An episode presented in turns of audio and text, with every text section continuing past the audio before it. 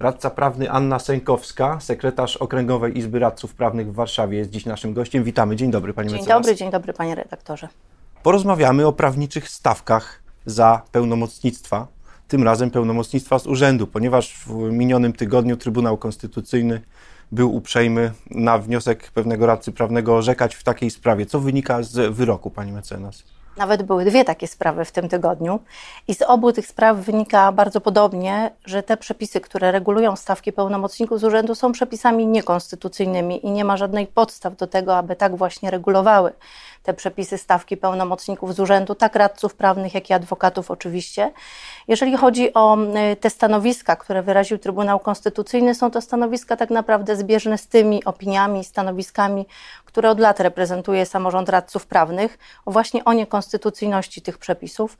I tak naprawdę te orzeczenia są też swoistego rodzaju kontynuacją tego trendu orzeczniczego, który tak naprawdę rozpoczął się w 2016 roku, jeżeli chodzi o pierwsze takie orzeczenia, które już wskazywały na niekonstytucyjność tych regulacji.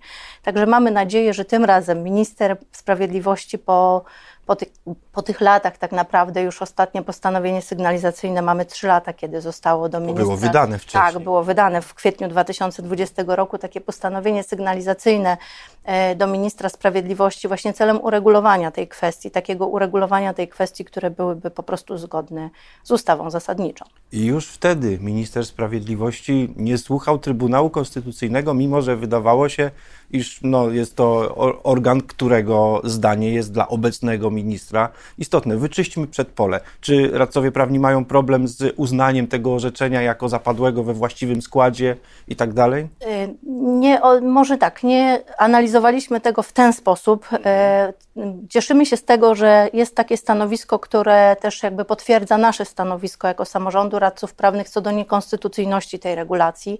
Jakby już nie odnosząc się do samej konstytucyjności składu y, Trybunału Konstytucyjnego i prawidłowości orzeczenia, jakby stanowisko jest zbieżne z tym stanowiskiem, które jako samorząd wyrażamy. Mhm. Dobra, przejdźmy dalej. E, jaki jest problem z tymi stawkami? Na czym on polega?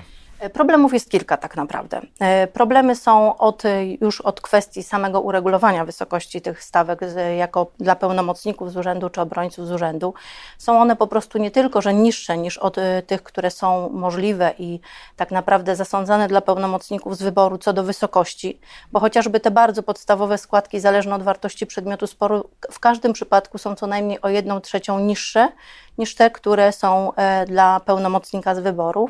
No i mamy też takie skrajnie niskie stawki, które e, są e, szczególnie rażące o tyle, że są w bardzo istotnych sprawach dla obywateli. Akurat te, te kwestie regulują, czyli przykładowo z zakresu prawa pracy, gdzie mamy 60 zł za prowadzenie czasami wieloletniej sprawy o ustalenie istnienia stosunku pracy, o rozwiązanie stosunku pracy obywatela z pracodawcą, czy też na przykład stawki z ubezpieczenia społecznego, z objęciem ubezpieczeniem społecznym, które też są bardzo żywotnymi jednak interesami obywateli. Tam ta stawka to jest 90 zł, więc to jest wysokość tych stawek, ale także regulacje dotyczące tak zwanego miarkowania, czyli ustalania tego wynagrodzenia.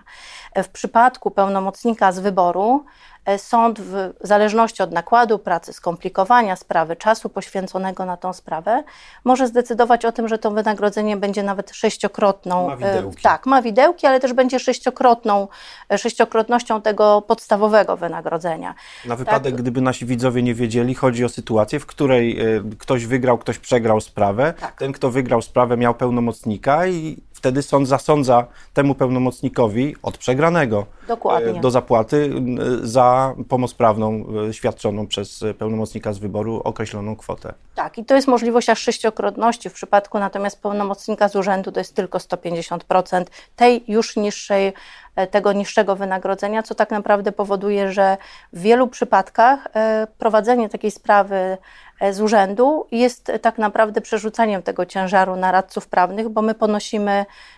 te koszty w rzeczywistości. Kredytujecie państwo. Czyli to, że kredytujemy państwo, bo rzeczywiście wynagrodzenie jest uiszczane nam, czy też jest uiszczane dopiero po zakończeniu sprawy, czyli po trzech, pięciu, czasami roku, oczywiście to zależy od długości sprawy, więc przez ten czas kredytujemy. To jeszcze dodatkowo w ogóle nie pokrywa nawet samych wydatków wydatków.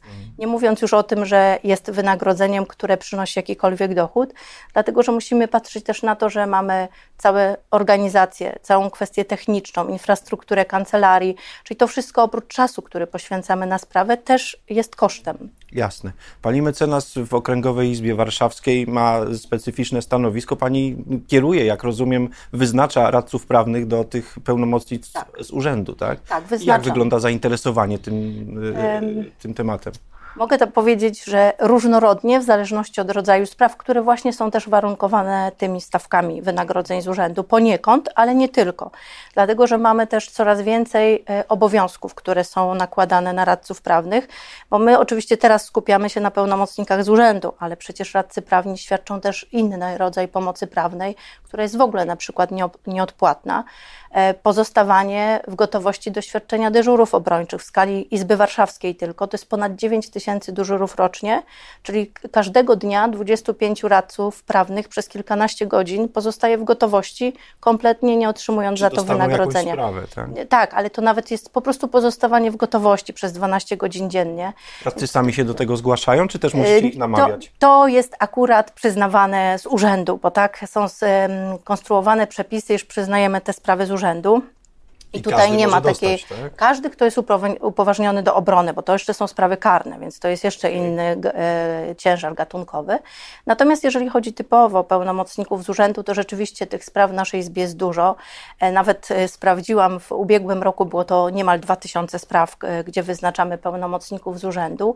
I rzeczywiście są takie kategorie spraw, gdzie mamy osoby chętne i jesteśmy w stanie bez żadnego cudzysłowie oczywiście, kolokwialnie mówiąc, zmuszania kogokolwiek e, zabezpieczyć te sprawy, ale są też sprawy właśnie z zakresu ubezpieczeń społecznych czy ze zdrowia psychicznego, które mm, coraz trudniej jest e, znaleźć osoby chętne. Bo to są te najniżej płatne, tak? Nie tylko najniżej płatne. To są też sprawy, gdzie potrzeba pewnych dodatkowych umiejętności, kompetencji, chociażby z zakresu takich kompetencji miękkich, bo nie każdy jest przygotowany na to, żeby pełnić z urzędu mm, świadczyć pomoc prawną dla osoby umieszczonej obowiązkowo na przykład w szpitalu psychiatrycznym. To są też takie pod kątem skomplikowania sprawy no, niecodzienne. Tak? Czy to się nie przekłada Pani mecenas na konieczność pomyślenia o jakimś specyficznym przedmiocie w programie aplikacji prawniczej, przygotowującej akurat w tym obszarze do zawodu. Reagujemy. To, to też oczywiście to w ogóle świadczenie pomocy prawnej z urzędu, całe nasze uczestnictwo w tym zakresie w wymiarze sprawiedliwości jest też związane z naszymi obowiązkami jako Izby, bo oprócz tego, że jako Izba koordynujemy, wyznaczamy, czyli też no, to jest oczywiście kwestia dodatkowych pracowników, to też organizujemy szkolenia dla osób, które świadczą pomoc prawną z urzędu, także w zakresie właśnie takich umiejętności miękkich, żeby zwiększyć atrakcyjność świadczenia tej pomocy prawnej z urzędu, zdając sobie sprawę, że e, nie każdy chce, czy też nie każdy ma nawet możliwości czasowe taką pomoc prawną z urzędu świadczyć. Jeżeli chodzi o aplikację, też wdrożyliśmy dodatkowe mm, e, przedmioty, głównie na trzecim roku szkolenia aplikacyjnego innego. Pisaliśmy o tym w Rzeczpospolitej, przypominam sobie. Natomiast czy da się tutaj wyodrębnić jakieś grupy, nie wiem, wiekowe, pani mecenas, że młodzi są chętniejsi do e, angażowania się w takie sprawy z urzędu, a starsi już radcowie o określonym dorobku, pozycji, e, no, zamożności, nie ukrywajmy również i tego, e, inaczej podchodzą do tej sprawy? Nie ma takiej jednoznacznej tutaj, e, takiego jednoznacznego kryterium. Rzeczywiście jest część młodszych kolegów, którzy na początku swojej kariery zawodowej e, deklarują chęć świadczenia pomocy z urzędu, ale też mamy osoby już w takim dojrzałym wieku e, z doświadczeniem zawodowym kilkunastu czy czasami kilkudziesięcioletnim, którzy też takie, taką pomoc świadczą, więc tutaj nie ma jakiegoś takiego kryterium, natomiast mamy też coraz więcej niestety rezygnacji z, z tych deklaracji co do doświadczenia pomocy prawnej z urzędu i zakładam niestety, że będzie ich więcej, dlatego że mamy zmianę KPC, która rozciąga to pełnomocnictwo jeszcze na skargę kasacyjną, a to też wymaga dodatkowych kompetencji i umiejętności. Bez wątpienia. Pani mecenas, a czy z samych urzędowek e, da się wyżyć? A radca prawny e, da radę? Nie chciałabym e, przesądzać, ale uważam, że nie. Że nie. Że nie, że jeżeli tylko radca prawny świadczyłby pomoc z urzędu, to jest to niezwykle trudne, dlatego że przydzielanie spraw z urzędu też przynajmniej w naszej izbie wygląda w ten sposób, że jest to swoistego rodzaju algorytm. Tak? My jako izba nie wiemy, jaka jest wartość przedmiotu sporu, czasami nawet nie wiemy, czego dotyczy sprawa. Nie jesteśmy w stanie w żaden sposób taki jakiś proporcjonalny podjąć y, decyzji, też nie chcemy nawet ingerować w sposób wyznaczania radców prawnych, co powoduje, że na przykład można otrzymać trzy razy pod rząd e, sprawy, które są naprawdę z niskim wynagrodzeniem określonym w rozporządzeniu, wieloletnie, plus dodatkowo jeszcze na przykład zawieszone przez kilka lat. No tak, jak się nie A płatność jest z dołu. Tak. Niestety. Dobrze, wracając do wyroku, co się teraz powinno zdarzyć? Już postanowienie sygnalizacyjne było, teraz mamy kolejne, kolejne orzeczenie Trybunału, pomijmy skład i, i konsekwencje z tego wynikające. Czego byście Państwo oczekiwali od Ministerstwa Sprawiedliwości? No to dla, do, do nich jest przede wszystkim chyba adres, ale chyba również do parlamentu, bo jeśli sobie dobrze przypominam, tam zasygnalizowano, że Trybunał mm, orzeka w granicach zaskarżenia, więc nie mógł zrobić więcej niż tylko wynikało ze skargi. E, tak, tutaj e, parlament jakby mm, e, rzeczywiście też mógłby zareagować, ale prawdę powiedziawszy, rozporządzenie jest ministra sprawiedliwości, tak, czyli jest to, te wynagrodzenia są uregulowane aktem rangi podustawowej, co powoduje, że głównie minister sprawiedliwości ma tutaj kompetencje, przynajmniej na chwilę obecną.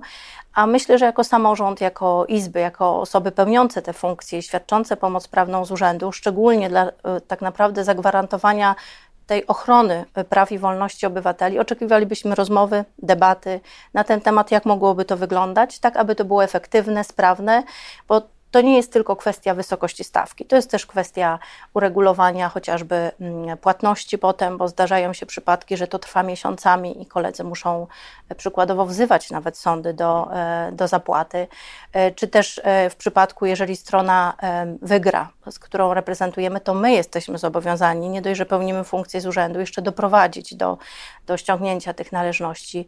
Rozważaliśmy i mamy jakby różne pomysły, chociażby co do na przykład wprowadzenia takiej zasady zaliczkowania e, tych szczególnie wieloletnich procesów.